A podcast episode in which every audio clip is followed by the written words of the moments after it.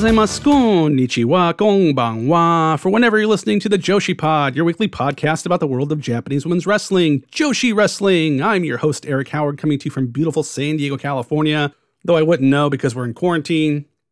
Who am I kidding? Of course, it's beautiful in San Diego, California. It's always beautiful in San Diego, California. But guys, we are living in a weird time in our lives. We're going to be telling people about this for the rest of our life, probably. Kids will have no idea. Hopefully, they will not have to experience this in the future. But guys, let's wash our hands. Let's follow all the rules. Let's stay inside. Let's get past this. Short term pain, long term gain, guys. Let's get back to as uh, normal as we can. Back to regular Joshi wrestling shows. Uh, a lot of them have been canceled. Uh, a lot of them are, uh, some have been run with no fans. And I really want to thank companies like Gato Move, who are on fire right now on social media, and uh, companies like Ice Ribbon, who uh, did a no audience show from their dojo. Oh, congratulations to Tekla, uh, a previous guest on the Joshi Pod. Go to the archives and listen to her story. But uh, she's a full time member of Ice Ribbon now. So, congratulations to her. And uh, also shout out to Yappy, who's going through a tough time right now. Yappy, we're sending love to you from uh, the entire Joshi Pod family, and uh, we wish you the very best. Also, company today, Tokyo Joshi Pro. You gotta feel terrible for them because today they should have been here in the United States putting on their first US show during WrestleMania weekend, but of course that's not happening. You got to feel for the uh, the talent. You got to feel for um, the company.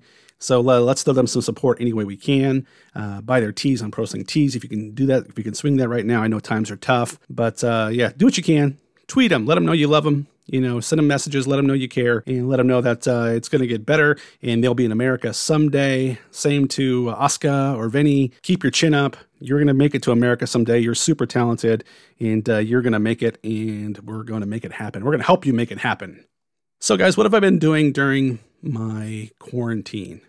Uh, first off, I've been getting over my jet lag, which I think has made it harder being home versus being back at work. That I just want to lay in bed all day, and uh, my time clock is not correcting itself properly because I'm uh, staying in bed. Um, I've also been on JoshiCity.com way too much, uh, dreaming about the uh, autograph cards I want to buy from there. Uh, I got a little taste of the cards when I was over in Japan and got some uh, some of the cards. But uh, JoshiCity.com has some of the uh, really nice uh, autograph cards, and uh, I'm probably going to go shopping on that website here pretty soon. So if you guys see cards on there that you want to buy before me, you better get them. So, if we have any new listeners, any old listeners, you guys know how special this podcast for me is today. It's Bull Nakano week. If it's your first time listening, go back and listen to previous episodes, and you'll hear me gush about Bull Nakano. The guys that are the people that have been listening since the start, they know how important Bull Nakano is to me, how she is my Joshi queen, how she's my dream everything. I tell her she's my dream everything. I think she blushed a little bit. But uh, yeah, so this this week is important to me. This is my dream guest. I've only been doing this podcast since uh, late October, early November, and uh, I've got my dream guest already, and I can't be any more thankful than that uh, than I am. Uh, I'm very proud to have uh, had the opportunity to sit down with her and uh, do this interview. It's done through an interpreter. I did the uh, the interview at a pod, at a karaoke bar in Shinjuku. Um, I did it for the acoustic reasons. It uh, just worked out that well that way, and I'm uh, very proud of the interview. Uh, very excited to share the interview with you guys. It's about 90 minutes, so this is a long, uh, longer than usual podcast. I'm not gonna review shows because there's not a whole lot of shows to review. I'm not gonna do a whole lot more. But uh, we'll get into this interview here in a second. But first, you guys know I got to let you know about Quiet Wyatt Designs. If you need a show poster, a t shirt, a logo, a Snapchat filter, anything, reach out to the team Quiet Wyatt Designs. Nolan's such a good dude. Nolan's been uh, day one for me uh, sponsoring the show. Uh, he helped me design my t shirt, which, hey guys, I have 500 followers on Twitter now. I'm going to announce a winner on the uh, t shirt contest here real soon. But anyway, let's uh, support Nolan and the team at Quiet White Designs. You can find them on Facebook at Q U I E T W Y A T T, one word designs. You can also find them on Twitter at QWD underscore official. And they also have a website now, QWDofficial.com. Go buy their Boiler Room tea or the Los QWD tea. Support the team at Quiet White Designs.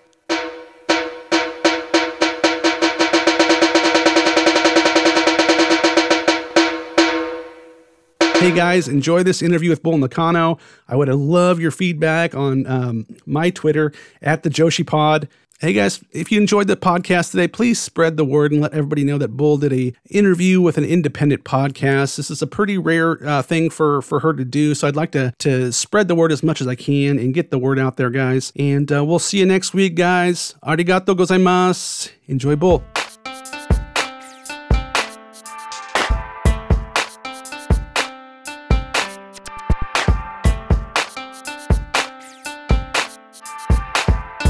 All right, guys. I've talked about her since the very first episode ever, and I can't believe I'm actually sitting in front of Bull Nakano, my dream wrestler, my dream interview, my dream everything.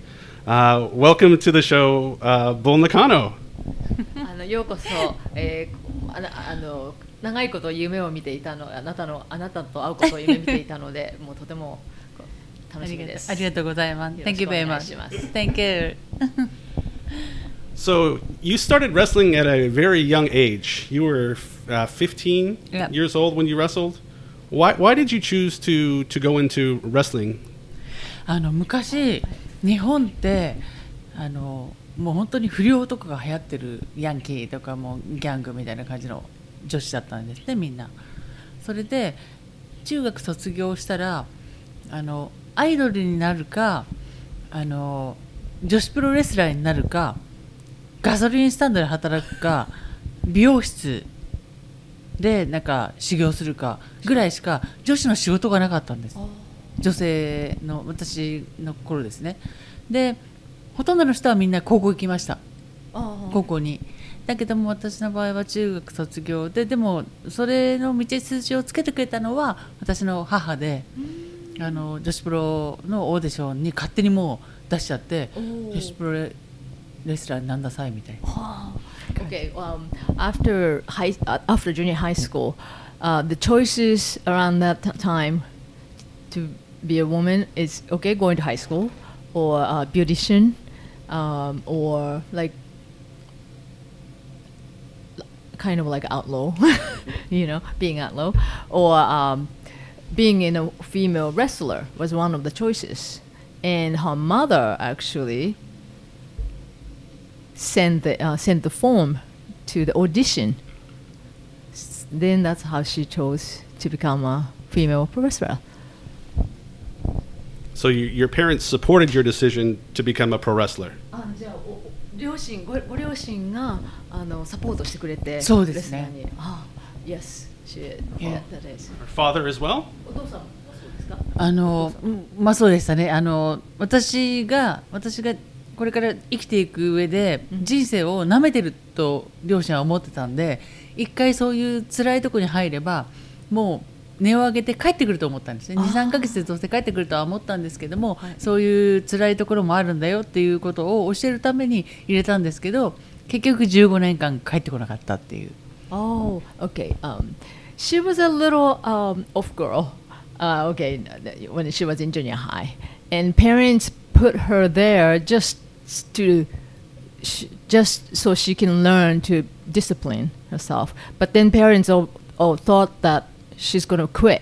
She's gonna give up and quit and come back to normal regular life. But she didn't, and since then, for 15 years, she's been pro wrestling.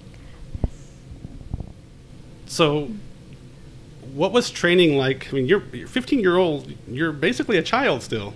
What was the the physicality of the training like, being so young? えー15歳でじゃあレスリングの道に入ったんですけれどもトレーニングっていうのはまだ子供ですよね15歳ですから。ね。どういう感じだったんでしょうか？いやもう本当にはもう朝からもう本当夜中まで、あのもう朝はもう掃除から始まって事務所の掃除道場の掃除で雑用がすべてあってそれからトレーニングずっとあってあのもう It was almost like a slavery. From early in the morning, she had to clean up the office, the training rooms, the everything, the, the ring, everything. And then in the afternoon, they start training all the way to midnight. Matsumoto, or who trained you? Who trained? Uh, あ、だ誰がトレインしてくれたトトレーニングしてくれたんでしょう。それはあの全然レスラーではなくて、あの事務所のトレーナーさんみたいなですねはい The- It's not the wrestler itself, but the uh, trainer. Yeah. Were you? I mean, were you always a, a bigger girl when you were younger as well, or did you start getting bigger because of wrestling, like physically size bigger?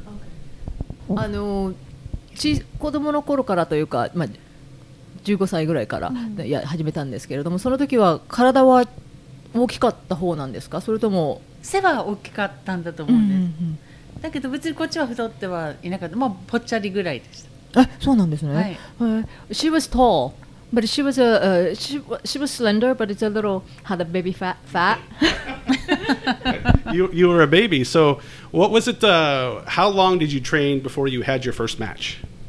どのぐらいトレーニングしてから初めてのあのマッチというか、をやったんでしょうデビューできたのがえー、っと違ったか4か月後にデビューでしたわあすごいですね4 months after the training she debuted first So what did you what did you think about the first time you you wrestled in front of a crowd? あの一番最初にそのデビューの時のデビュー戦ですか、あどんな気持ちでしたみんなの前でこの戦うっていうのはいやもう何もできてなかったんでただあのデビューできたのは嬉しかったんですよ。であの地元に東京に出てきて地元にやっと帰れるみたいな地元でデビュー戦だったんで、あのその時あの中学の同級生とかもうみんな呼んでみんな来てくれてそれは嬉しかったですね。でテレテレビ放送もしたので、はい。あ地元はどちらですか？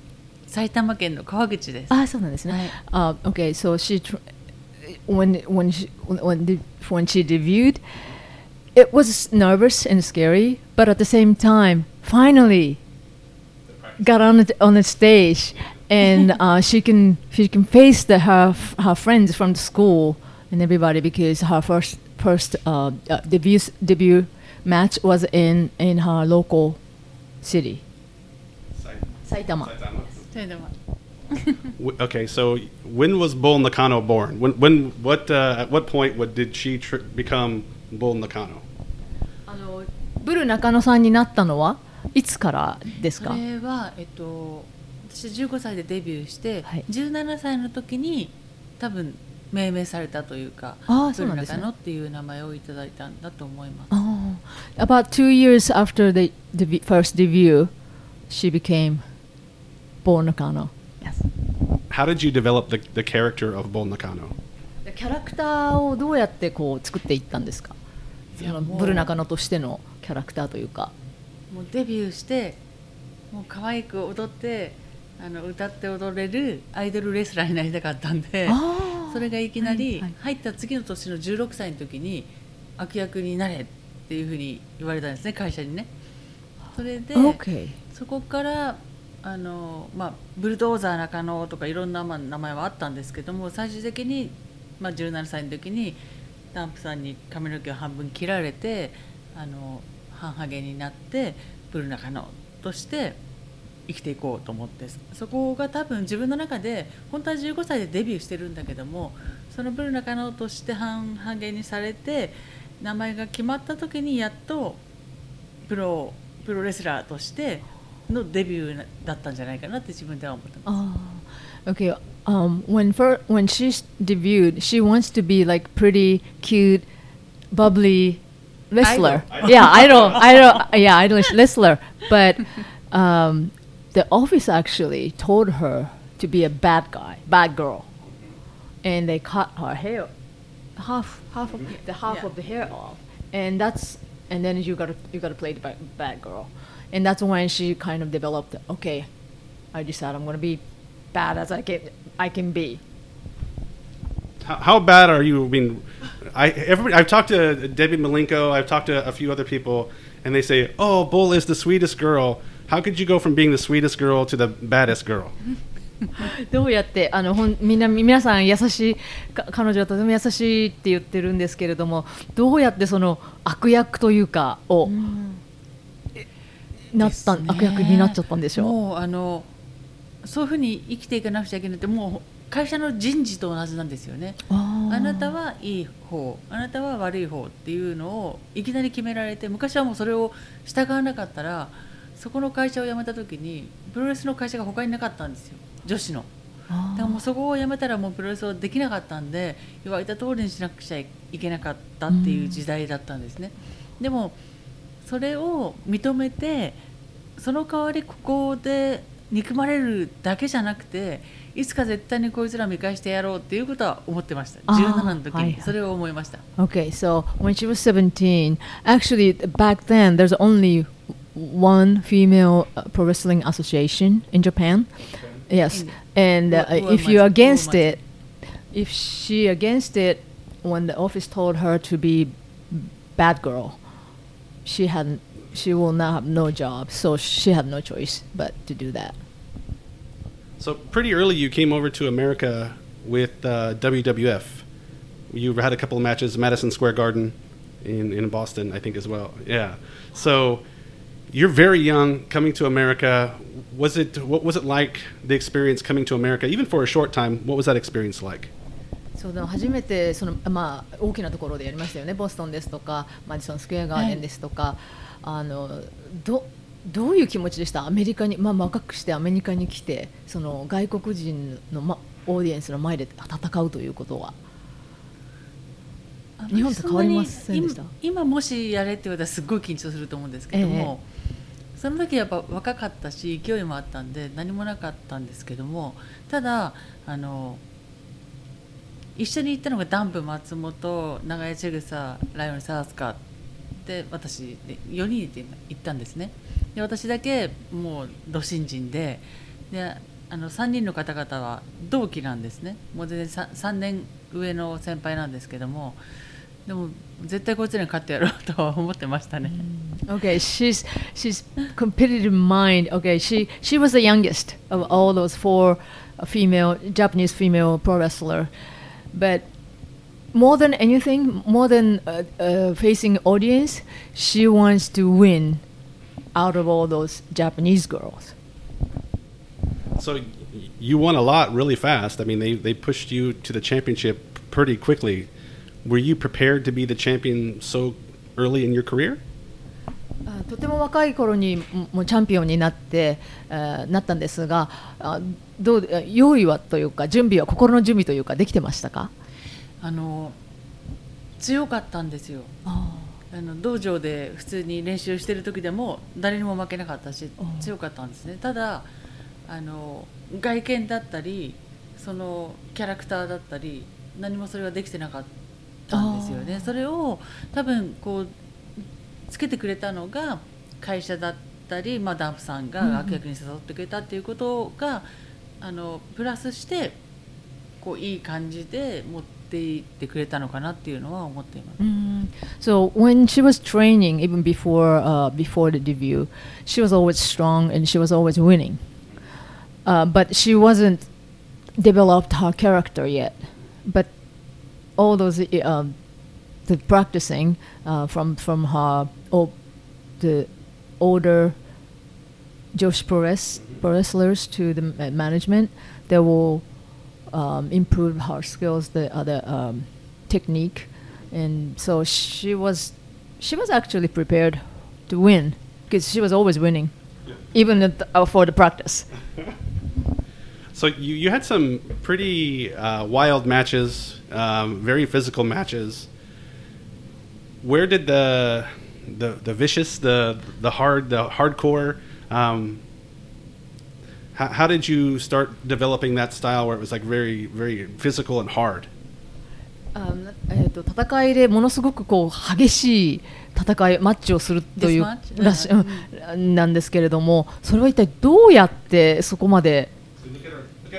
I know she doesn't look like you know うん、全然そんな風に見えないのにどこそこそこまでこうなんていうのかないや役になりきってたというか逆にやりきっていたのと私が本当にラッキーだったのはすごく憎めるあのライバルに出会えたっていうことがレスラーとして一番ラッキーだったんですね。あのすごく私が強くてうまくて、まあ、外見も良くてなんも全部スター性があったとしてもいいライバルがいないとダメなんです。ゼロなんですよ。だけども私にはあの、まあ、アジャコングだったり、えー、カンドリシノブだったりそういういいライバルに巡り合えてそれでそのいいライバルを自分が作れる立場にいたっていうことが一番のラッキーでしたね。So she felt lucky because she had really good ri- rivals, like uh, uh, yes. So that's what made her really vicious and strong, and then yeah, the big uh, ultimate fighter. Aja Kong can be pretty vicious too. あで彼女そのあアショコンさんもすごくあのたなんなんていうのかなすごい戦いをする人だというふうにはいはい聞きましたけど。そうです、はい、こんな大きくて同じぐらい So she was very, um, well, she, she, she feel lucky to have somebody like that. So it was a, it was rivalry, but was also a traveling uh, group of women together. How was it to, to I don't know if I call it sisterhood or what do you want to call it, but just um, being almost a family together, traveling around and, and wrestling and fighting each other. What was that experience like? Just to, being part of a team. あのいろんな、まあ、レスリングでショーでいろんなところに行きますよね。で皆さんで多分じょ女子お 女性同士のこうグループというか、まあ、女子会みたいな感じでいろんなところに行くんでしょうけれども、どうどういうどうですかそのなあ経験というか何かあのやりづらかったですとか例えばやりやすかったまたはどんな体験を？でもその本当にプロレスの昔のまあ世界です。今ではなくて今昔の私がやってた時の世界ではもうピラミッド型になってて一番頂点は一人だけなんですよスター。もうそれは一人だけ。でそこから2番手がいて3番手がいてっていうこういうピラミッド型になってるんですけども少しでもあ弱いところとか見せたらもう全部がみんな襲いかかってくるっていうあの感じですね。ではそのステージじゃなくても例えば。もちろんですもちろんです。そそれはもうステージではもちろんだしそこでは一番のあの自分の功績を見せなくちゃいけない背中を見てみんなついてこいみたいな感じなんでそれプラスあの普段の生活でもやっぱりそこはもうしっかりしてないとっていう感 there's a very competitiveness in even 国 with です not not fighting just between girls like a cat fight. So you cannot show weakness have to be strong always you have to have a those strong face When did you feel like you became like you were a star? Like when did you think that you were like at the top level of your of your wrestling? あのいつ自分がこうトップってこう実感しましたかじ実感したのはやっぱりこの金網から飛び降りた時 Oh, that's うんあじゃあ、I don't know that's when that was the first uh, that was the time when she jumped from the ca- uh, the, I mean cage そうですねケケージマッ That's チ when で she felt that she she was on the top. あの時に多分全ての日本ももちろん世界の人が多分認めてくれたなと思います Oh, that's when she felt that she she was actually chosen to be a top. The not just h- her feeling it, but the audience also. So I talked to Debbie Malenko uh, recently, and she said when she was with you, it was like walking around with a rock star. Did you feel like a rock star? えー彼デビーさんが、はいあなたと一緒にいるともうなんかロックスターと一緒にいるみたいでもうなんかそういう気分だったんですけれどどういう自分ではどういう気分ロックスターみたいな感じしまいやいやでもとんでもないあのただその全日本女子プロレスっていうその国の中でピラミッドでいろんなこうた立ち位置があるじゃないですか、だからほとんど話をする人がいないんですよね。もう本当に近い人しか私は話をしない。だから新人の方たちっていうのは本当にもうずっと奴隷の方たちなんでだからもうそこからどうやって這い上がっていくかっていう中であんましそんな、でまあ、デビーとかいろんな方たちは中堅だったりとか中堅ちょっと上だったりとかしても話はしなかったんじゃないですかねやっぱその一番12ぐらいでいろんなことを決めたというか話をしたんじゃないですかね。When you're on top, you don't really talk to those uh, I won't say lower, but th- those level people. So you're on, on. So that's why when she felt that she, the Debbie thought that she was talking to a rock star, but she never really felt it. But she was on top, so she only talked to somebody who's close to her p- position. So y- you had a very physical style of wrestling. At what point did you think you could be doing like physically physical like permanent physical harm to your body? あのレスリングこの戦い方がとってもフィジカルな戦い方だったと思うんですけれども、あのいつ うん。あなんか膝を痛めたりとかありましたよね、はい。そういうんでこのあんまりそこまでフィジカルにやると、まあ、怖いと思うというか、うん。あーもうちょっとあれした方がいいのかなと思ったことはありますか？あの手を抜こうっていうことは一切考えてなくてその今日来てくれたお客さん全員がその自分が買ったチケット例えば5000円だったりとかその5000円以上のものを必ず見せるっていうことがもう全てだったんでん自分の体のことは何も考えてなかったです。Wow, she never thought about her her body at all. She was thinking about audience, and she wants to show the best to the audience. Oh, that that's all she thought about. So she never really felt about her body. That's obvious when you watch her jump off the cage. それはやっぱり あのケージからジジャンプで そう思いました。いや本当に死ぬと思ってたしあの背骨がここから飛び出てもうそのギロチンをした時に背骨お尻から落ちる技なんで背骨が飛び出てもう死ぬと思ってました。でも死んだとしてもそこまでやれば今日のお客さんは絶対に満足してくれると思っていたんですね。その時は Well, she thought she was gonna die, but she thought she, if if I die now, she's satisfied because the audience will understand how um, that was a show. That was a great show. She almost lost her balance when she was at the top for a second too. そうなんかちょっとバランスを崩しあ上でありました。あはいすごいーえでもそれも1ヶ月ぐらい前からもうずーっとシミュレーション頭の中でシシミュレーションしててあのケージ登ってその立つんですけども立てるかどうかも分かんないですよ。そのケージを練習ができないんですね。そうなんです。全く練習できないんで立ってそこに行かれるかどうかも分かんなかったんですけども立った時にもうギロチンをやろうと思ってるんですね。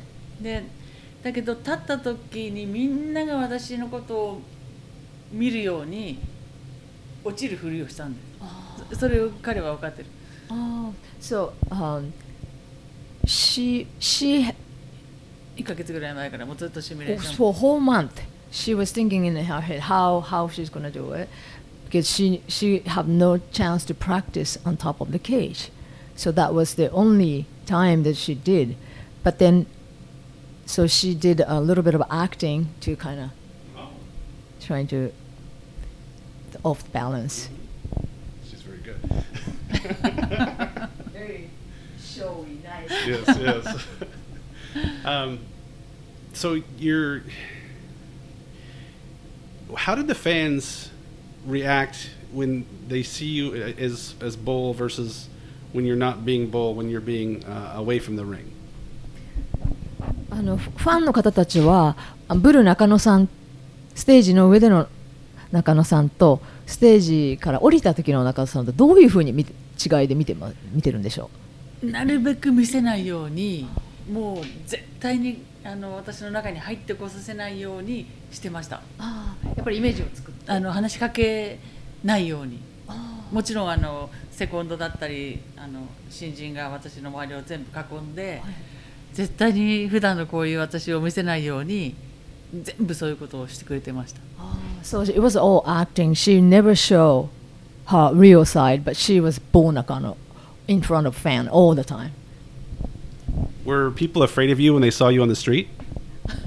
あの例えばその通りなんか歩いててあのファンの方が見てこ怖がったりとかしてましたしたことありましたそうですねえっと、まあ、年間300試合あったんですよ。ほとんどが地方回りなんであの地方に行って試合をして、まあ、その近くでどっかでご飯を食べるとかっていう時には普通の一般のお客さんと会っちゃうんですけども、うん。それ以外ほとんどなかったんででも試合終わって髪の毛もそのまんまだし化粧もちょっと汚いまんまで、はい、びっくりしてますよねみんな。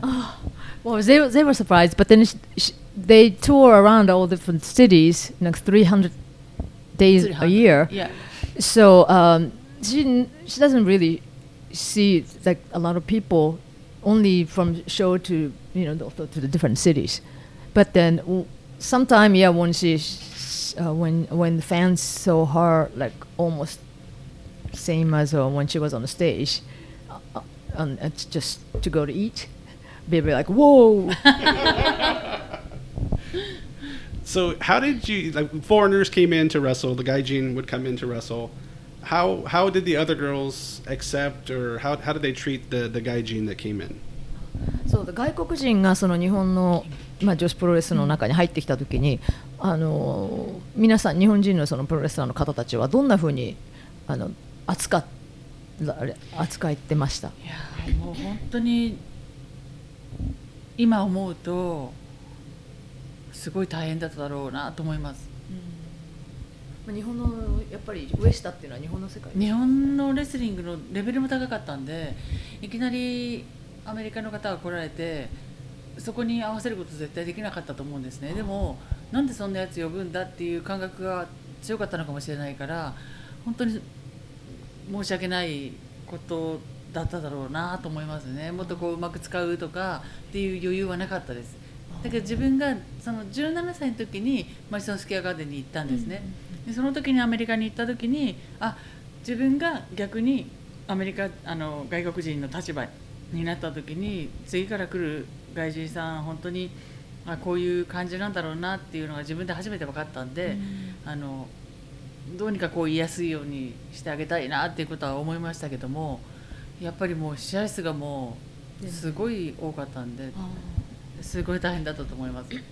So um, when when all those foreign foreign wrestler came to Japan, the, their team, um, she she was just too busy with with uh, things. Plus, it's a different level. And but then when she went to Madison Square Garden when she was seventeen, she, it, it was the the opposite side. She became a foreigner in America, and that's when she understood how they felt. So she wants to make it more comfortable, but then she was just too busy because she was on the top of top level.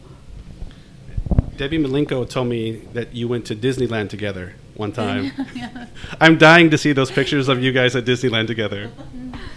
デビーさんとディズニーランドに行った時の写真をいつか見てみたいんですけどっていうことなんですが 写真あるからどうなんだろう。ちょっと探してみ昔はあ後でじゃあ。昔は visit Debbie soon and we're going to look at all her scrapbooks together. デビューをまたあのビジットするのであその時にじゃあもし見せてもらってもいいですか？ということなんですが。もちろんもちあ多分あのノーメイクで。あそうなんですね. She's gonna be no うん make 多 no makeup だと思います Yeah. So, how did you develop the, the makeup, the hair? How, how did you come up with ideas to do that? そうメイクアップですとか髪の毛ですとか、まあ、髪の毛を切ったって聞き聞かれ聞かあの聞かれたんですけれどもそのメイクとかもすべてオフィスからの.うんオフィスからのあれですか？それとも自分のアイデアで？全部全部自分ですね。あなどういうふうに髪の毛をは半分切られちゃった時はダンプさんダンプ松本が無理やり切ったんですよ。もうあの頭からビニール袋かぶさられて頭だけ出さされてこういう中であのもうお前は悪役になるんだからいつまでもこういいこぶってんじゃないよみたいな。だからもう切ってやるみたいな。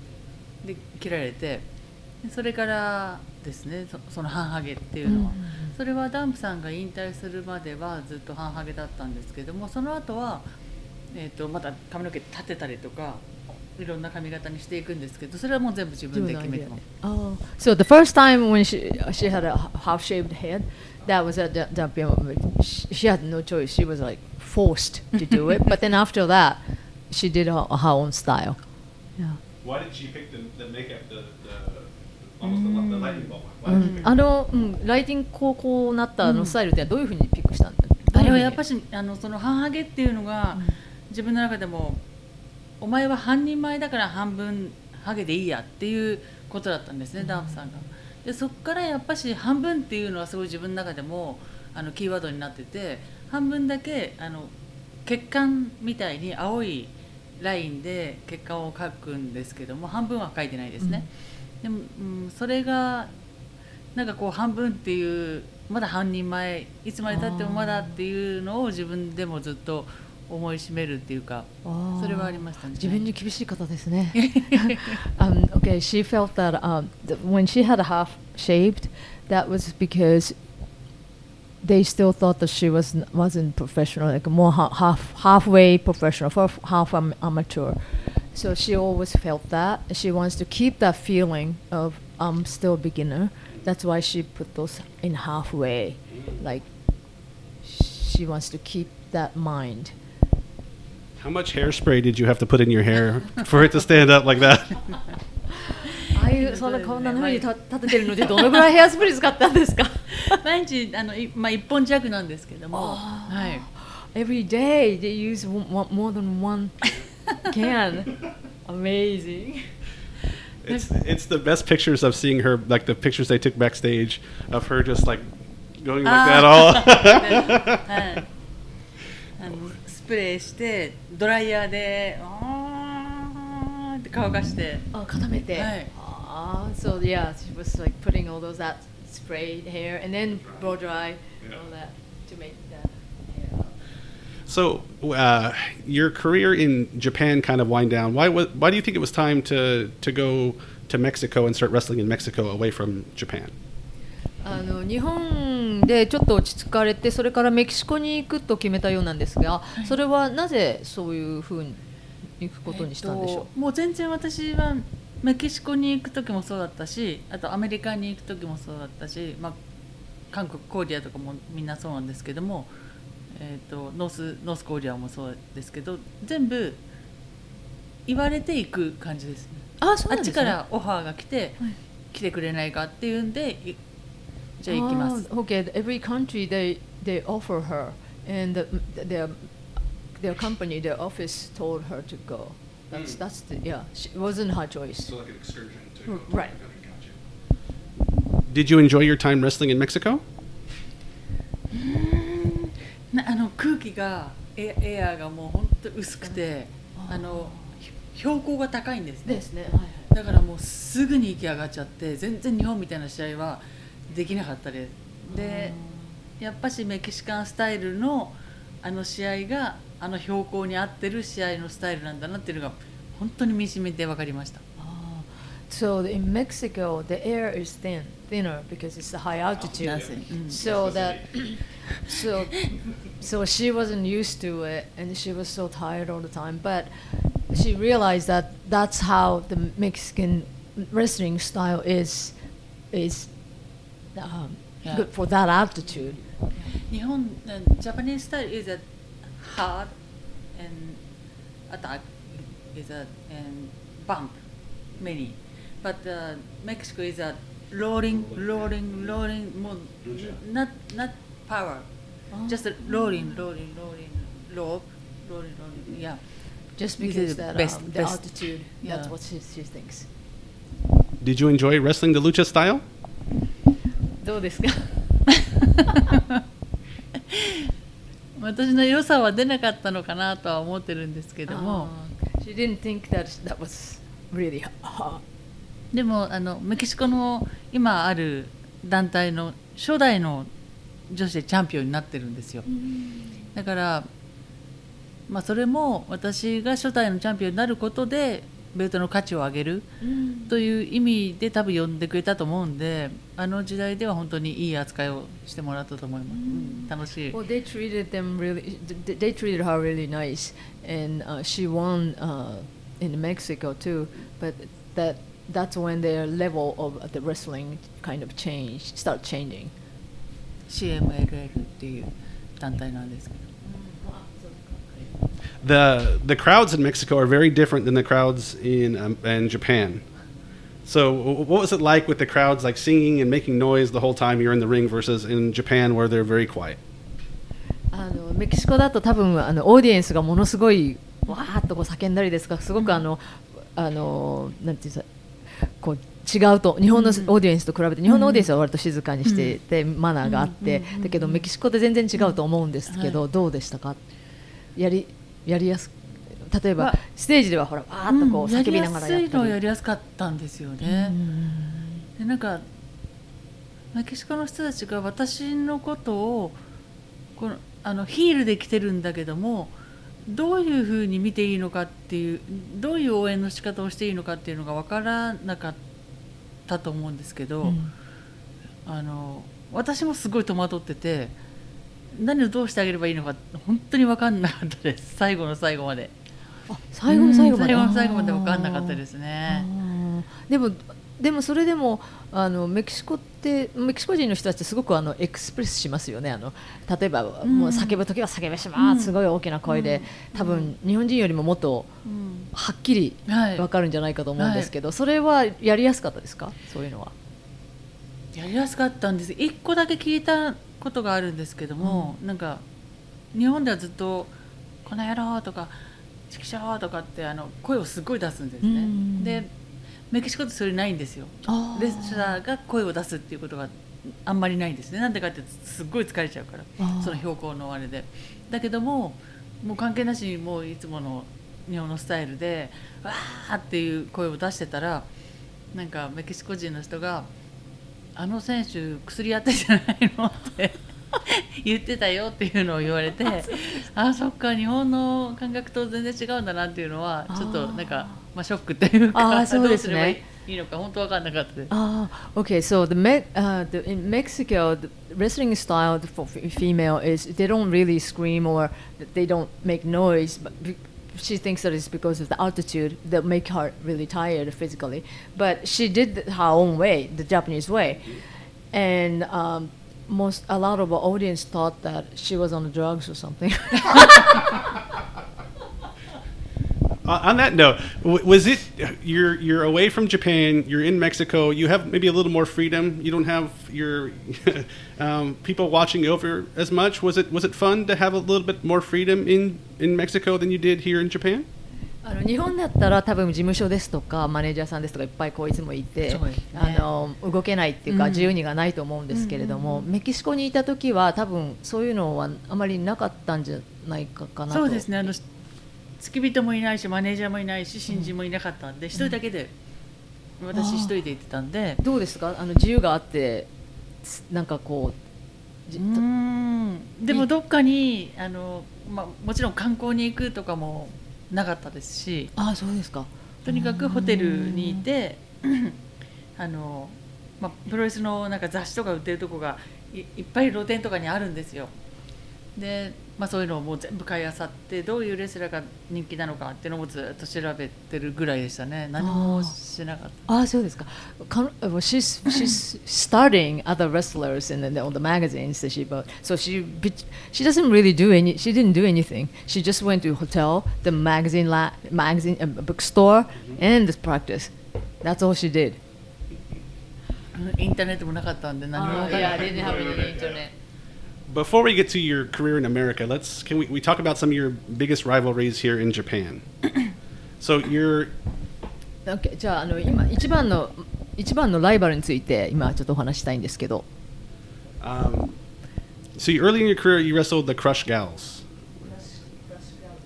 Crush Gals. Ah, She goes- hi- yeah. hi. What what was it like? They were they were very famous wrestlers, very popular. What was it like to be in the ring with the probably the most famous uh, tag team ever? あのそのクラッシュガガールです。かとあのリングに立ったりってしたことは、まあ、かなりポピュラーな人たちだったらしいんですが、はい。どうでしたか？その試合その人たちと試合をするっていうことは。もう大先輩だったんでもういつもボコボコにされてるしかなかったんですけどもあの強い先輩あと上手い先輩、えーダンプさんのようなこう本当にプロに徹する人とかいろんなこう本当にもうキャラクターがみんな違かったんでもう全てが勉強になりました。あ So she learned a lot because it's all different character of all those uh, popular, um, little older than her, more experienced. So she she felt nothing but appreciation and uh, she learned a lot. How important was Dump Matsumoto to you? あの松本さんってどのぐらい大事な方なんでしょうかあなたにとっては。一番大嫌いですけどやっぱり一番大切な師匠師匠ですね先輩師匠 She hate her with her guts, but but but she was the uh, best person also because that's because her she was her teacher. teacher. So you wouldn't have been as great as you became if it wasn't for Dump? じゃあもしダンプさんがいなければここまでなんていうのか自分はい本当になれなかったです、ね。She didn't think so. Manami Toyota is another very good wrestler. What did you? What was it like being in the ring or you, your matches with Manami? マナミさんとのマッチはどうでしたか？どんな感じでですか？えっともう本当に彼女はもうはい、あの入門してきた時からあ絶対この子はスターになるって思った子ですね。で私も自分の後輩で何人もいないですけども、えっと一番初めに思ったのは北斗。でまなみで京子。それ以外はもう絶対スターにならないと思ってました。Oh, so Hokuto and Manami and Kyoko, those three are she, she, she had inspiration when when when they start coming to the uh, to the, uh, the their training facility. She thought that they're going to be a star. もうし新人で何にもしてない時から She 絶対にな had, ると思ってました she had knew she just knew that she's going to be a star. So Ki- Ki- you had some big matches with Kyoko as well, um, in in big arenas and big crowds. Um, tell me about wrestling Kyoko and, and tell me why it's how she's still wrestling now. So it's pretty crazy that she's still wrestling now.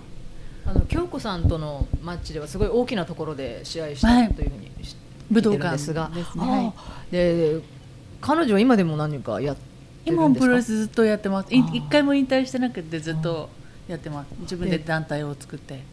で彼女との試合はどんな感じだったんですか？いや彼女は本当に天才だったんですね。ももう相手のことを引き出す力がすごく持っててなどんな技でもその人がやる思ってる以上によく見せてくれる。あでも本当に京子のやることはこっちも絶対にもう全て受けてあげようって思えるような試合中にそういうふうに思える人ってなかなかいないんですよ。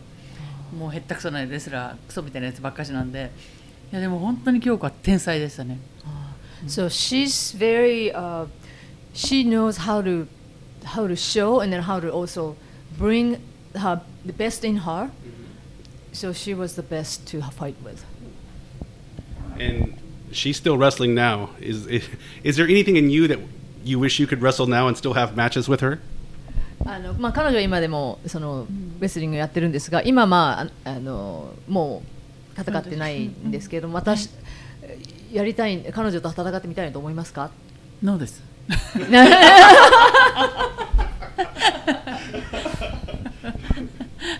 アン So- ビリバボーですよ One more rival we'll talk about that'll help us transition to your uh, your uh, trip to America. Um, uh, Medusa.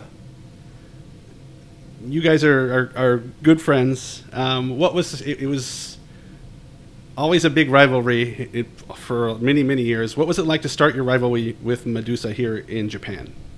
メデューサさんとのしえいつもこうライバル同士だったような感じに見えたんですが、はどんな感じですかね？もう本当に She is crazy ですよね。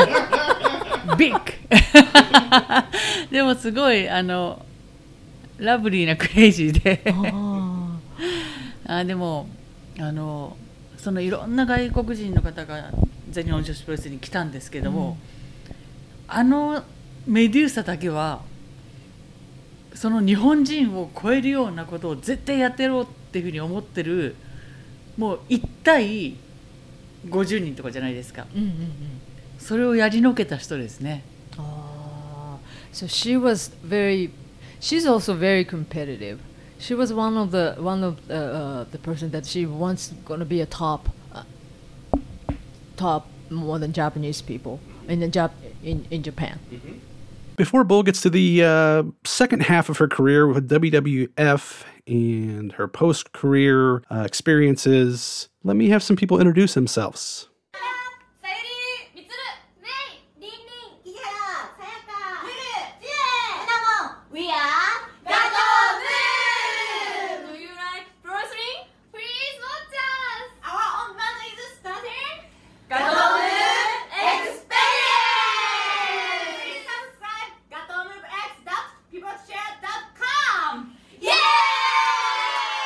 That's right, Lulu.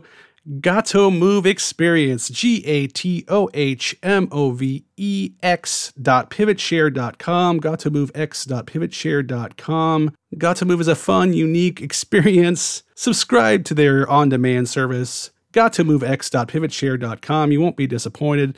Ichikaya Chocolate Square is a magical place. We've got some interviews coming up in uh, future weeks with some Gato Move women. But for now, enjoy the second half of the conversation with Bull Nakano. Was it Medusa, or how did you end up coming to WWF for the for your your big run? WWF にはどういうふうにして入っそれもというか WWF からオファーが来て行ったんですけども、ああそうですか。That they, they offered her To go. So it wasn't through a Japanese company, the WWF directly. What was it like to to leave all Japan to go to WWF full time?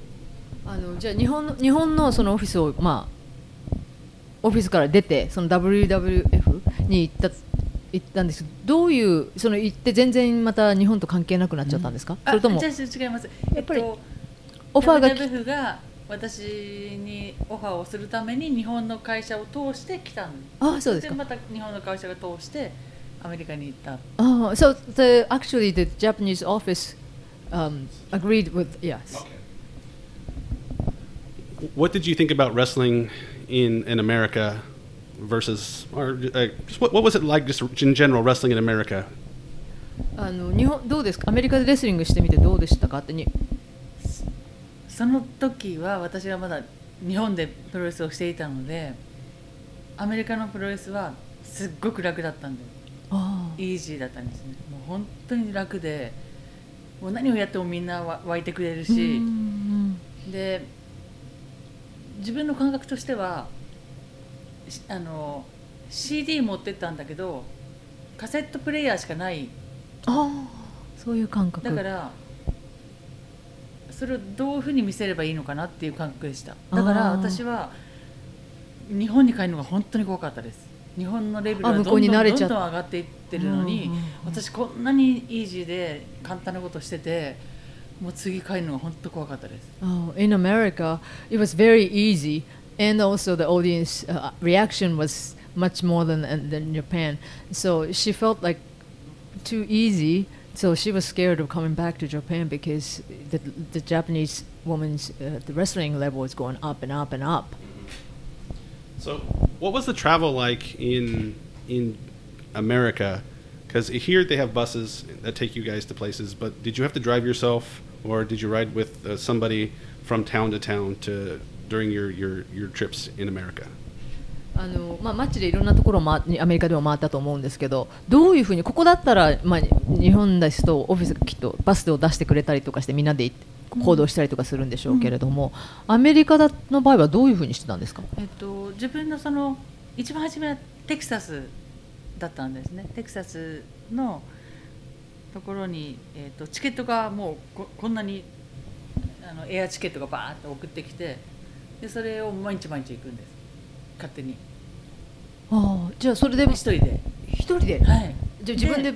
ブックをし自分で要するに予約を取ってですか？いやもうあのチあ予約が取ってあるチケットが。エアチケット。あはいはいはいはい。でそれで行ってであの baggage claim ってあの、はい。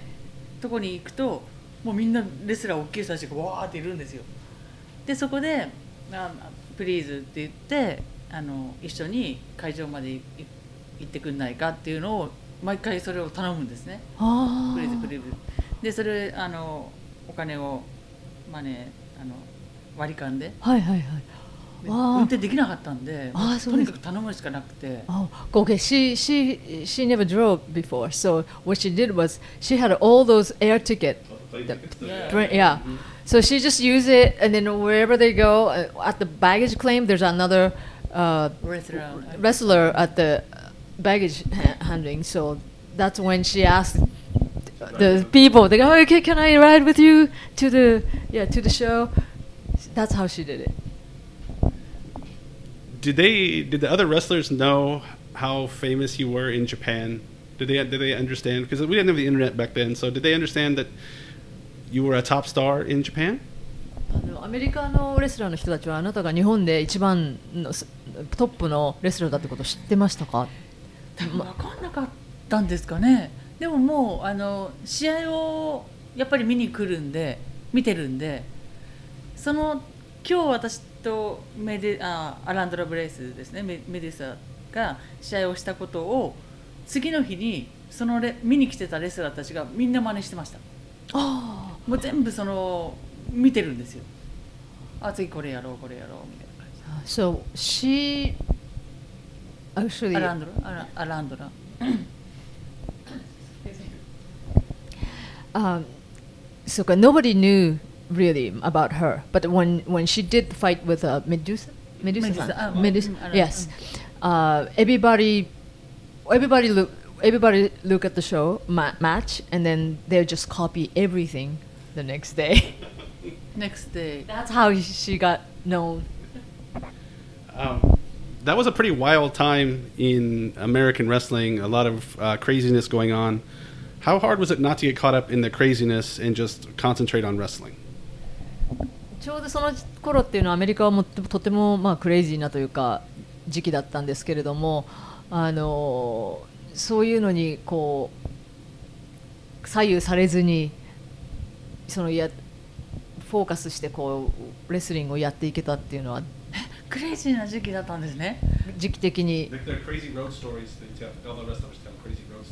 ああ。でその頃あのよくレスラーたちがみんなその行くまでにそのショーからショーに行く時になんかこういろんなストーリー、う、ストーリーというかいろんな,やな変なことがあったらしいんですよ。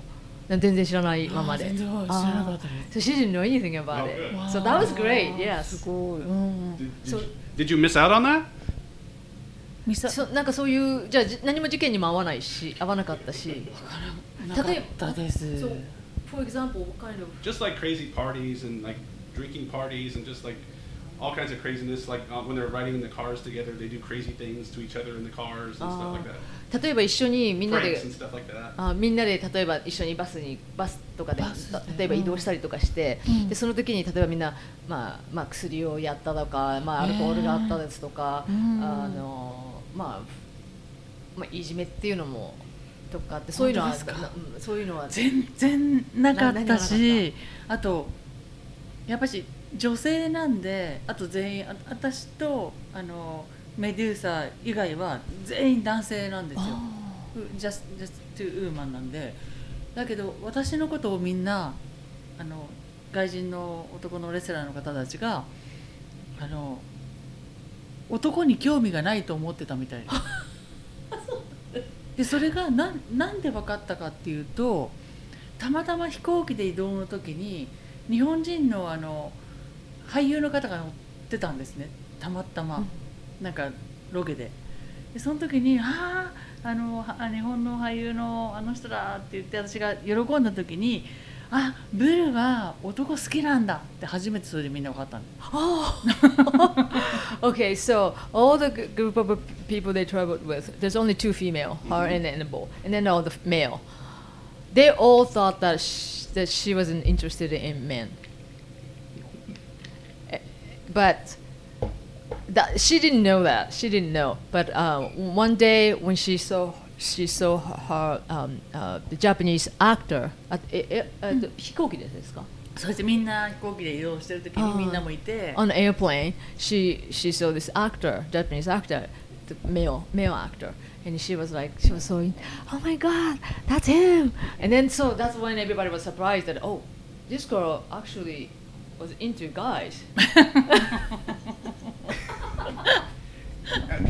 Is there a stereotype of it thinking that many of the Japanese women wrestlers are are gay?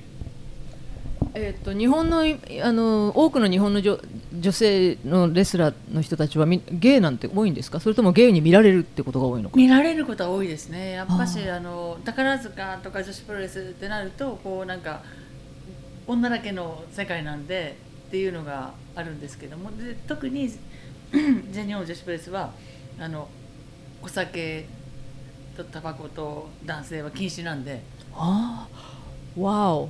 So the the Josh Pro Wrest, you cannot drink. You there's no uh, cel- celibacy and uh, no smoking. And also, yeah, because because of the mostly the it was a male sports in the back then, so that uh, a lot of people have that assumption that maybe they're gay. So uh, tell me about uh, meeting Vince McMahon for the first time. What, what was it like? Did you know about Vince before you came over there? Wh- What was it like meeting Vince McMahon?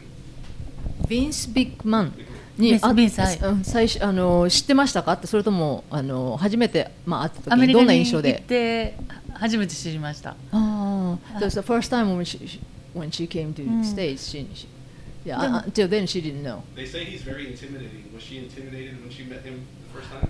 彼はとてもこうなんていうのかなみんなちょっとあ圧倒されるイメージがあるらしいんですけれども、うん。最初会った時どんなそういうふうに思いました？おっさんだなと思いました。ただそれだけで別に怖いおーという感じはなかった。そうですね。初めは誰かも分かってなかったし。Uh, well, ac- actually, because she didn't know anything about him, so she, she just felt, okay, well, that's a just middle-aged man or something.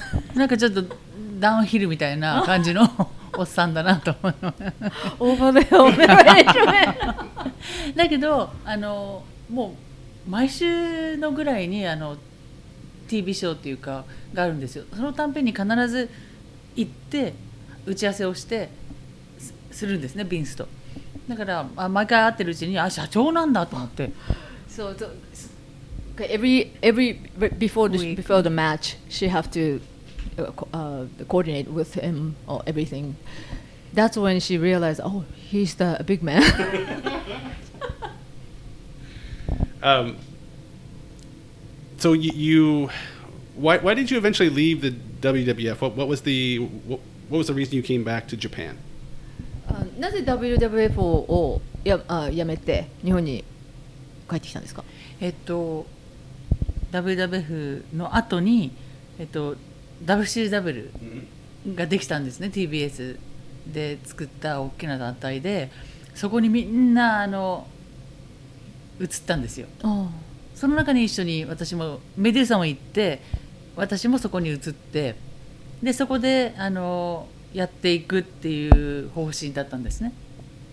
でその時に、えっとフロリダのなんだっけな、えっとなんとかスタジオえ MGM スタジオかなでそこで、え 3, 三本撮りの TV ショーがあってそれを毎日毎日やったんですけどその時に膝を怪我してもう動けなくなって日本に帰ったんです So, so they just everybody moved to WCW, and then after that, um, they they moved to Florida to film um, those three shows. Some, three shows. That's when uh, she injured her knee. Was it nice having like Hokuto in WCW? Was it nice to see a, another a Japanese face in the company with you sometimes? 北斗さんが一緒に WCW にいたいたんですけれども、はいまあ同じ日本人がいてくれて、あの良かったですか？あの WCW から、えっと私のパートナーとあと2人女性みたいな感じでその女性は可愛い感じ。こっちはヒールあの悪い感じでやっていこうっていうことであの始まったんですけどね、うん別にもう私は日本とアメリカ日本とメキシコの架け橋と思ってあの活動をしていたので。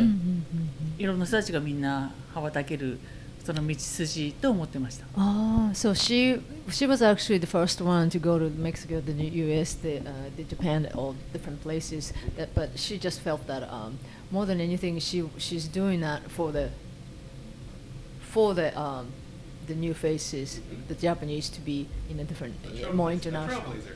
Yes, it is. Yes. Um, so, was there one incident where you hurt your knee, or was it just over time your knee kind of just wore out?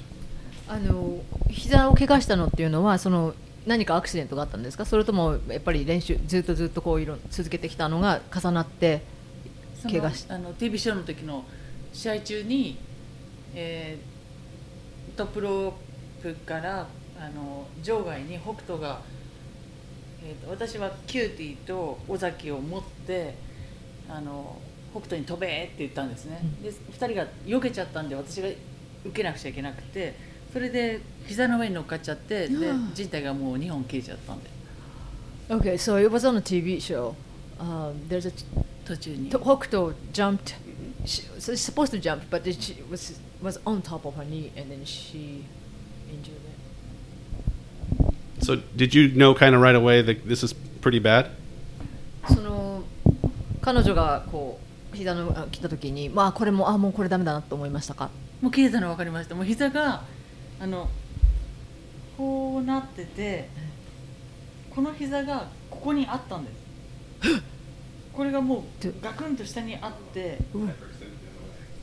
であもう動けないなと思って自分でバーンってあの元の位置に戻してでその後にリングの上に上がれなかったです。本当にもう痛くて So she knew in that moment because of the, her knee was just dislocated so much, and she put it back, but then she couldn't even climb up on the ring.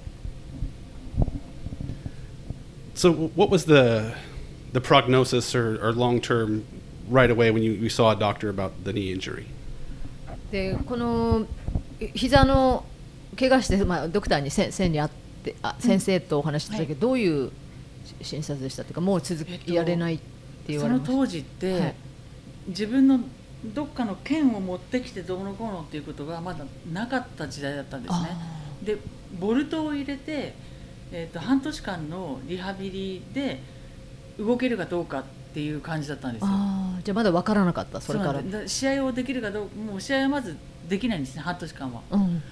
それを聞いた時にじゃあもうボルトを別に入れてもしょうがないと思ってあの契約で残ってる試合があったんで、まあ、とりあえずそれだけこなそうと思ってじゃあべボルトは入れない言えなかったですあ切れたまんまやりましたもうテーピングでぐるっぐるに巻いてやりました Okay, so doctor told her that she, uh, she had to put some bolt, and and then she can't she can't fight for like at least six months. But even after that, she, you, you never know how, what what's to happen. But she didn't want to put the bolt, so what she did was she taped all around her knee, and then she she she had to finish the contract, so she did. Toughed it out. Yeah. She's she's. I told you she's tough. She's tough. Very tough. so when your contract ran out, were you forced to retire, or did you decide to retire and, and not deal with the pain anymore? じゃあそのコントラクトが終わった後に自分でリタイアを決めましたそれとも あもうい痛いこの傷もあれだしじしなリタイアしなきゃいけないのかなと思ったか、またはもうやめなんていうの？向こうからじゃあもう怪我したから終わりにしましょうみたいな感じでした。えっと怪我をして日本に帰ってきたんですね、はい。日本の契約があったんで、はい。試合をしてるうちにあの私はコーナーに登ってギロチンドロップをバーンってやるんですよ、まあ、それがもう見せ場なんですけども、そのコーナーに登るのがもう1秒。もういもうい 0. 点何秒ですね。ワンカウントもう絶対遅いんですよ。すっごいレートになって自分で今行けば絶対お客さんがもうバーって湧くのにそこで行けないっていう自分がもうこの膝のために分かって、あこれはお客さんに失礼だなと思ってもうやめようと思いました。ああとってもオナラブルですね。あのあ Okay, so when she, when she went back to Japan, she still had um, keep keep fighting, but when she, her one of the her uh, guillotine chop top, when she have to climb up, that's when the knee, because of the knee, she always there's a like second, one second or two seconds difference to go up top. So she knew that the timing is everything when you're. Um, when there's an audience. So, but then she cannot make it because of her knee. That's when she thought that oh, I have to retire. Was, was she mentally ready to retire and not be a wrestler anymore? その時点であの精神的にももうリタイアしようと覚悟を決めてましたかそれともまだ覚悟は決めてないけどでもしょうがないのやめなきゃみたいなそうですねお客さんに失礼だからやめなきゃ、申し訳ないっていうことでそれがやっぱしプロとしての自分のけじめなんだろうなと思いましたね、でもそれをはっきり自分の中ではその時決めらんなくて引退式をやってなかったんです。やんないでもう一切の契約が終わった時点で姿を消しました。プロレス界から。Okay, so she wasn't mentally ready, but she did that for the audience because she cannot, um, she cannot answer the their expectations, and so she just finished every contract, and after that she just disappeared instead of doing um, retirement party or anything like that. So, I got to ask you one more thing about WCW.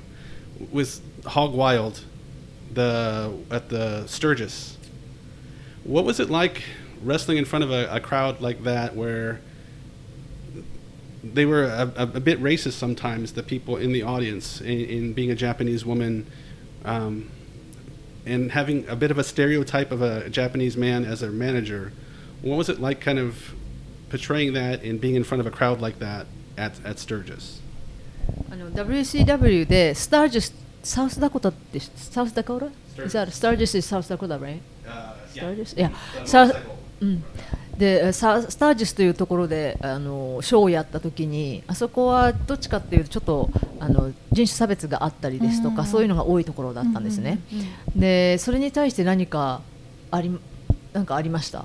うん、なんかあのどっちにしてもアメリカでもメキシコでもどこでもそうですけども外国人が来たら悪役ヒールっていうのがあったんですね。でもそういうことではなくってリングの中で私はもうあの英語も喋れないスペイン語も喋れないけどもプロレスのこのリングの中でお客さんと話をしてあのもう差別とかそんなことじゃなくって一緒になんかできることはないのかっていうことの戦いだったんで別にそのなかったですね。たただあのアメリカで例えば食事に行ったりとかした時にオーダーに来てくんないとかっていう差別はすごくありました Okay, so on the stage, uh, uh, when she was on the, uh, on the ring, she doesn't even think about.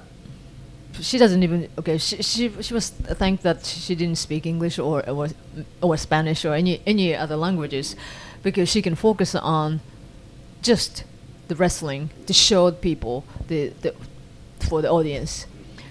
So she didn't she didn't feel any of the um, anything strange, but when she go outside of the ring, when she go to eat some places, there's a the waiter or waitresses don't come to or take her orders. There's so many times that happened. That's terrible. No, I, I, I believe it, but it's it's terrible. Um, so she retired for she retired, and then the internet became popular, and she almost had a, a second life with the internet of people discovering Bull Nakano. あじゃあ、えーインターネットがこうはい。普及してきてから、まあ、ブブル中野さんをこう見ることが初めてその知ることができた人たちもいると思うんですけれども、それどうでした？そのその。いや本当に嬉しいことだし、あとその本当に YouTube がなかったら昔の試合を見てくれる人なんていないわけじゃないですか、うん。で昔のプロレスを見てあのファンになりましたっていう若い人たちがすごい増えたんですね。で私が民放あの日本の民放で、えーっとフジテレビでプロレスをやってる時っていうのは35歳今の今の日本の35歳以上の人しか見てないんですよ。あとはもうあの夜中の放送とかになっちゃったりとかしてほとんど見てないんですけどもそれ35歳以上の例えば私の年代50歳ぐらい60歳ぐらいとかもうみんな見てますけどもそれ以上に若い人たちがあの YouTube でファンになったっていう人がすごいいてもうそれは本当に嬉しいですよね。今じゃなかったらもう見れなかったと思うんでだってビデオテープがなかったら、うん、そうですよね。ね見れなかったじゃないですか、本当嬉しいです。So the, um, usually the, on the TV before the internet, internet TV show, my generation, like 40s, 50s, or maybe 35 and up in, in Japan, they, they might show it. But the younger generation, of course, it's only only they discovered on the internet, the YouTube. That's um, she felt so grateful that younger generation so hard fighting. Um, and then they became fan of Joshi Pro-Wrestling.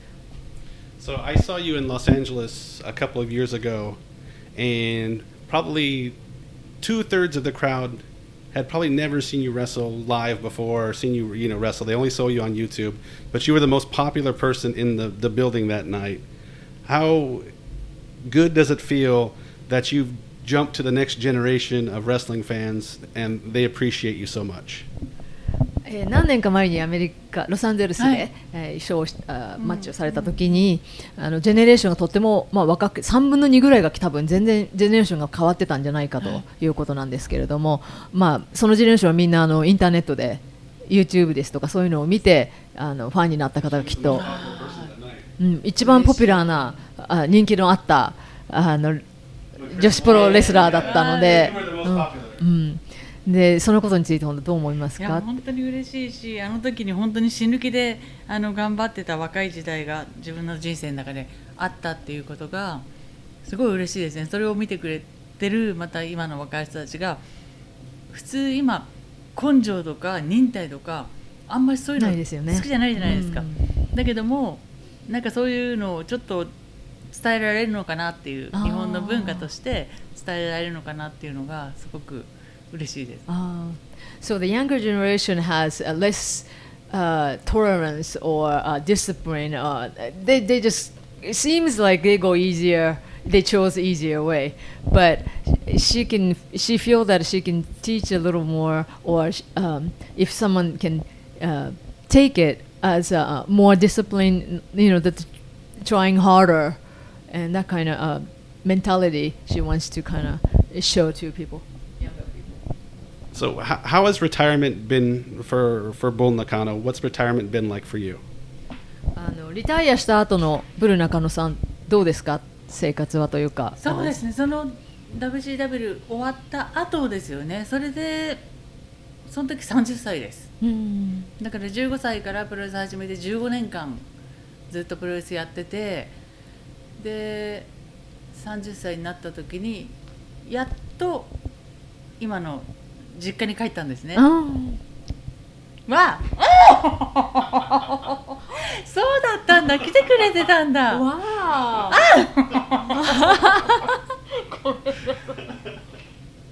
そっか。あ、理解の Thank you ごめんなさい。そっかそっかそっか。あ、そうだったんだ。そうで、その初めて帰った時にあのもう中学卒業して15歳からずっとプロレスだけ15年間やってきたんですよね。で30歳になっちゃって、でもうその時にもしも両親と、まあ、妹がいるんですけど妹がいなかったら自殺しようと思ってました。もうププロレスをがなくなった自分プロレスのことだけをずっと考えて生きてきた自分もうできなくなったっていうことを自分で分かったんですね。その1秒。自分が早くできないっていうことの大切さが分かってあのもう本当死のうと思ってました。もし生きてなかったら親と両親と妹がいなかったら。Okay, so after she retired, like 15 years in, uh, in the pro- professional life, she went back to her hometown. If there's, if there's no parents or sister was there, she was gonna commit suicide because all her life was was all pro- wrestling. So where where did you find peace? Where did you find um, the reason to live? Where, where, where did you find that? じゃああのそどこでどうやってそのまあこれから生き,、 まあ、生きていこうというかそれを見つけたんですか？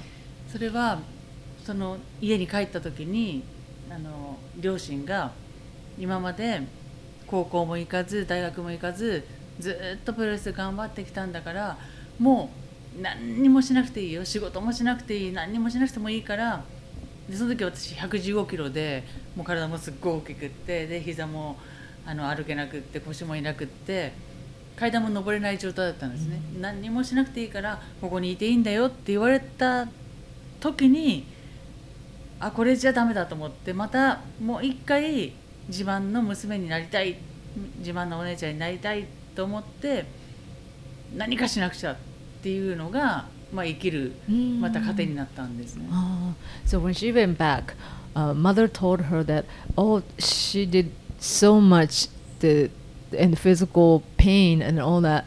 So she, uh, after she retired, you don't have to do anything. You don't have to work. You just just rest. That's what the that was a very gentle word from my from her mother, and that's when she she she's a fighter. Well, that's when she decided, okay, I want to be the proud proud her mother's proudest daughter again. That's so she didn't know what to do yet, but that's how she felt. So th- that's why she decided to live. Is that how you found golf? でそれはゴルフでもあそその後にゴルフやろうと思ったんですけども、そのもしもその時に両親が「もう何やってんのもう帰ってきてすぐに働きなさいよ」とかって言ったら「ふざけんじゃないよ」っつって多分何もしなかったと思うんですね。だけどもその何もしなくていいんだよって言われたことに関して何かしなくちゃと思った時にできることが何もなかったんですよ。何もやってきたことがなかったんで。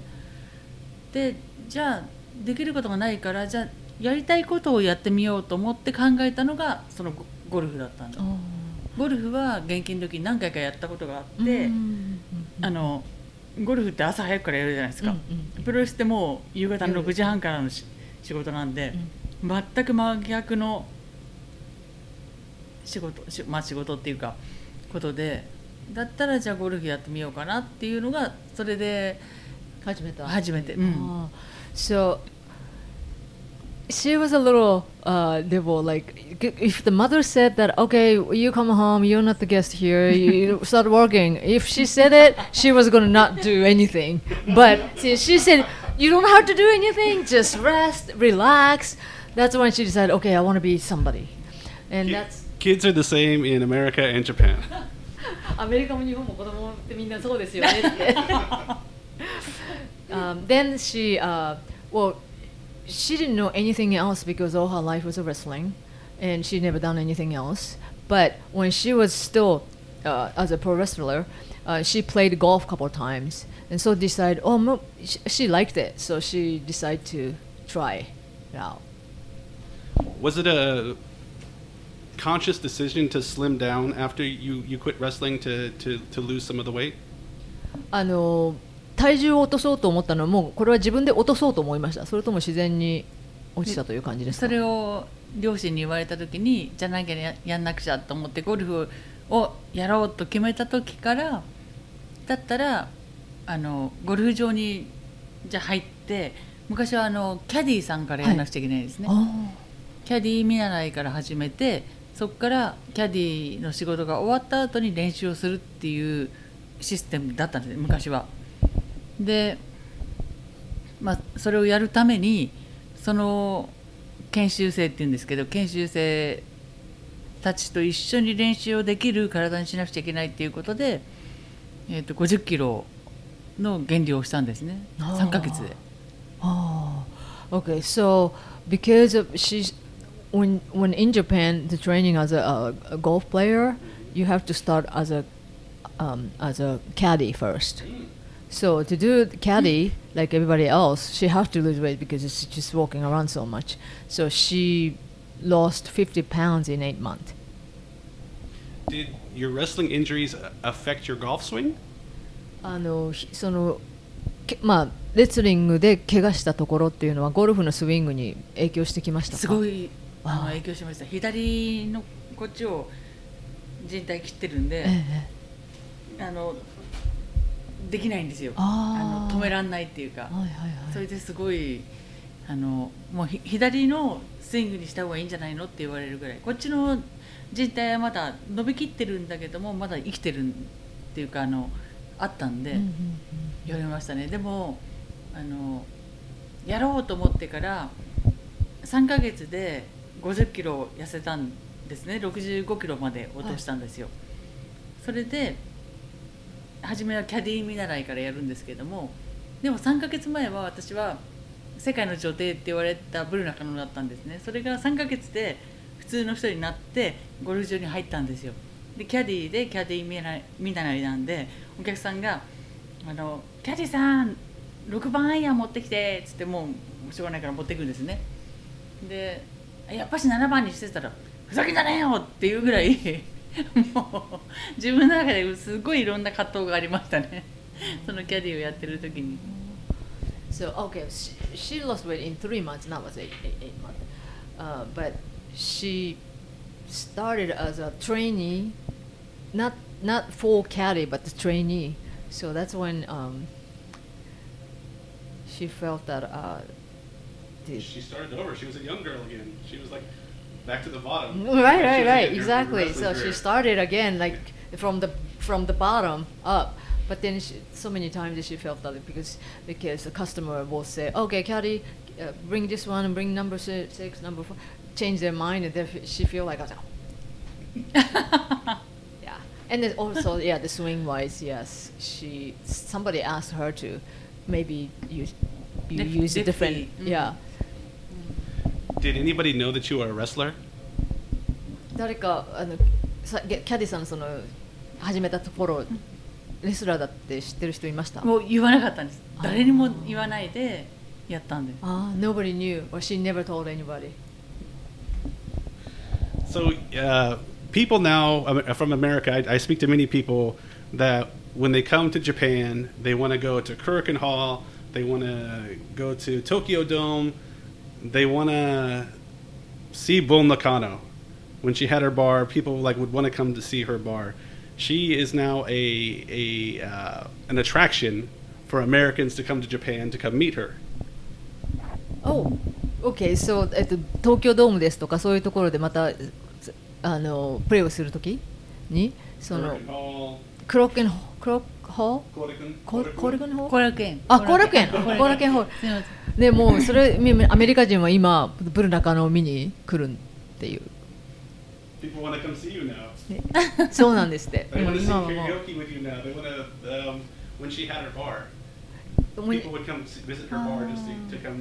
お店をやってたんで。何をやってたお店お店バーバーをやってたもうその時はもう本当に皆さんアメリカからあなたを見に、ええ来たかったっていうね去年の3月にもうあのお店終わってしまってあそうなんですね。やめたねはい So she- uh, the last last March she closed it. Totally, yeah. So you're you're married now. Um, how is life now for for the person that used to be Bull Nakano? 今あのまあブルの中ブル中野さんからこう結それがなく違う風になって今度は結婚されてどうですか今の人生。そうですねだから私がプロレスをやめて、まあ、いろんなゴルフやったりとかでその後にまあ結婚をしてお店を出したりとかしたことのもう全てを含めてあのそれが今の私の人生になってるんですけどもそのプロレスラーの後輩たちもそのセカンドキャリアっていうのはすごい今大事で。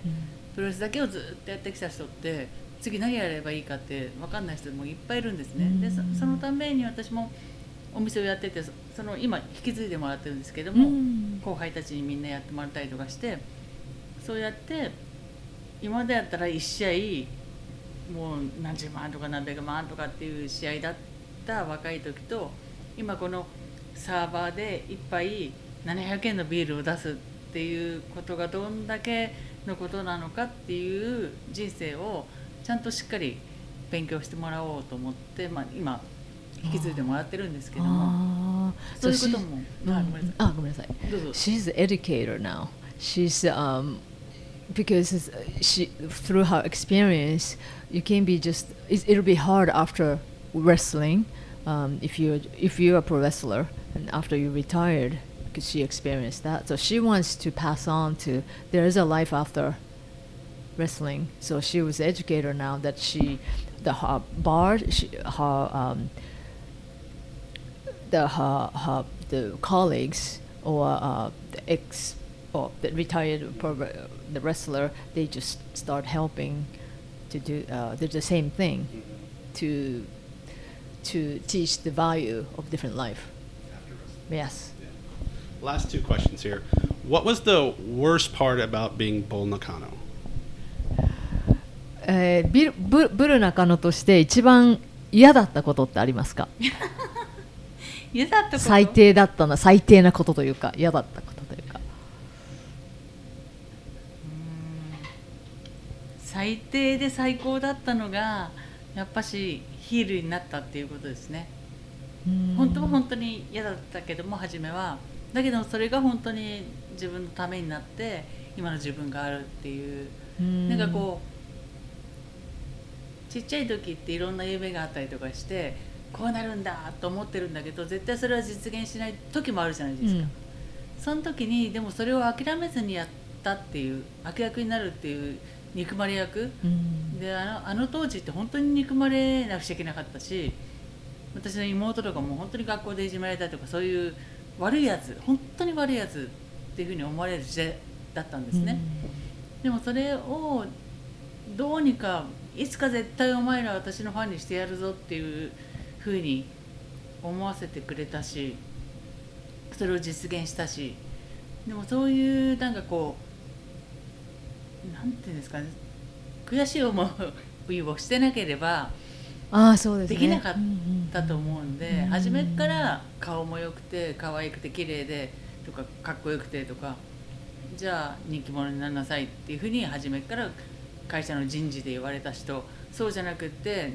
お前はもうデブでブスなんだから悪役になれって言われた人その人の人生どうするんだっていうそれを諦めずにやったやれたっていうのが、まあ、だから悪役になれって言われたことが一番最低だったけど一番最高でしたねそれを自分で乗り越えられたっていうのが Mm, okay. Um, she hated to be to be uh, the bad guy, bad bad girl, but at the same time, she had a fire.